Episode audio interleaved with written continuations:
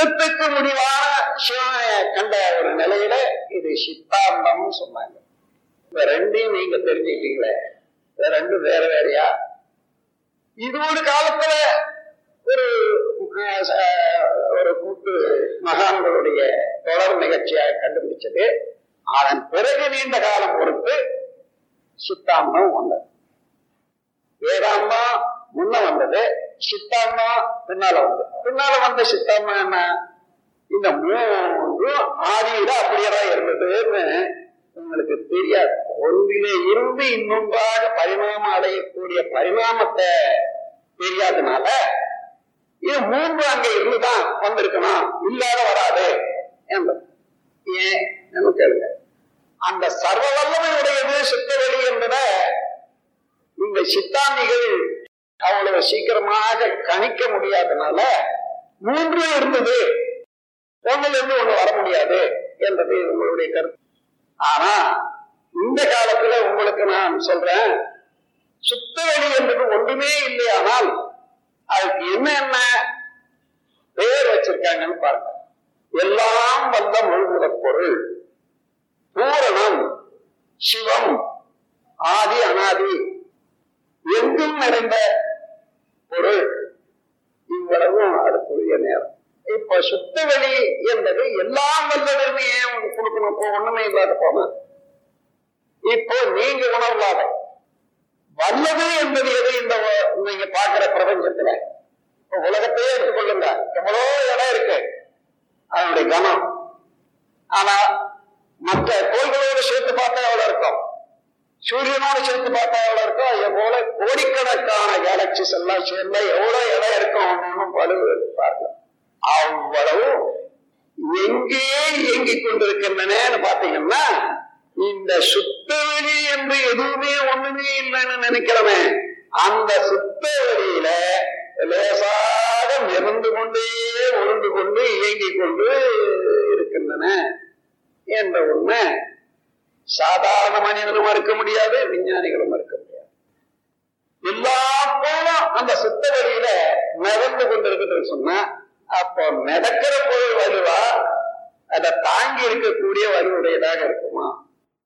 அது கண்ணால பார்க்க முடியாத இருந்தாலும் எங்குமே ஊடுருவி இருப்பதனால ஆல் பிரவேசி எங்கும் நிறைந்தவன் என்று சொல்றார்.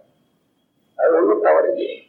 இறைவன் என்பது அந்த சுத்தவெளி என்ற ஒரு உறுதிப்பாட்டுக்கு வந்துருங்க அதை வச்சுக்கிட்டு பிரபஞ்சத்தை கணி கணிச்சு பாருங்க.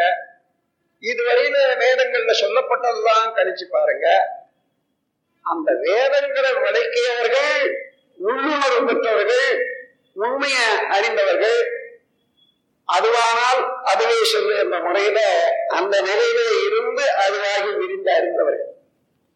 ஆனால் அதற்கு பின்னால வந்து வேதத்தை படிக்கிறவங்க எல்லாம் அதை போல அறிந்தவர்கள் சொல்ல முடியாது.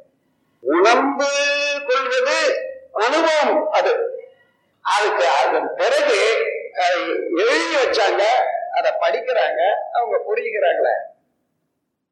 அது ரியலைசேஷன் தானே உணர்வது. தானே அனுபவமாக அதுவாக.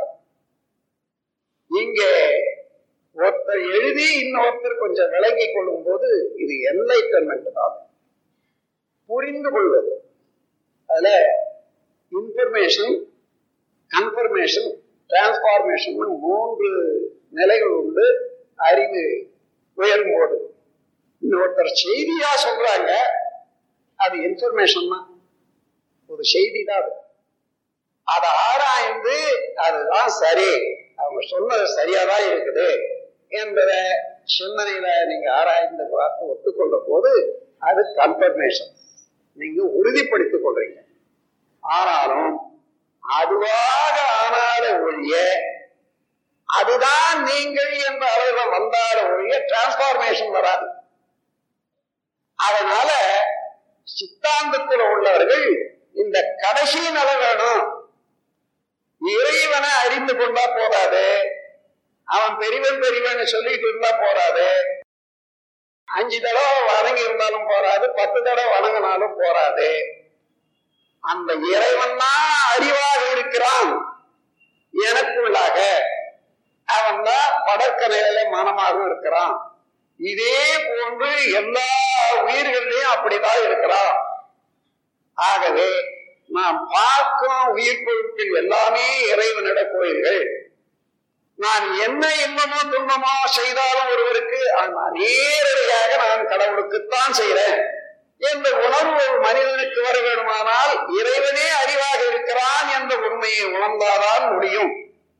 அப்பொழுதுதான் மனிதனுக்கு கருணையும் அன்பும் பிறக்கும் என்பதை கண்டுபிடிச்சாங்க அன்பு என்பது ஒற்றுமை நட்பு இணைத்துக் கொள்ளுதல் வேறுபடாது பார்க்கக்கூடியது.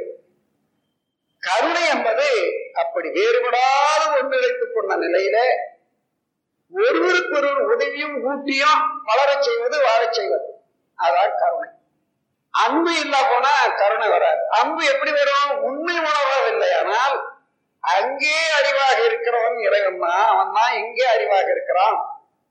ஆக இரண்டு இடத்துல இருக்கிறவன் ஒருவன் தான் என்பதை உணர்ந்தால்தான் அங்கே இன்பமோ துன்பமோ அவன் அனுபவிக்கிறதை இவன் அனுபவிக்கிற மாதிரியாகவே எடுத்துக்கொண்டு அந்த இன்பத்தை வளர்க்கவும் துன்பத்தை போக்கவும் வேண்டிய செயலை இவனுடைய செயலாக கொள்வான். அதற்காக வேண்டி அவர்கள் அறிவை அறிய வேண்டும். இறைவனை அறிந்து கொண்டா மாத்திரம் போதாது. அந்த இறைவனே எப்படி அறிவாக இருக்கிறான் என்பதையும் மக்கள் உணர்ந்தால்தான் அன்பு பிறக்கும் கருணை பிறக்கும். நம் கடமை அறவாழ்வின் நாட்டத்தே.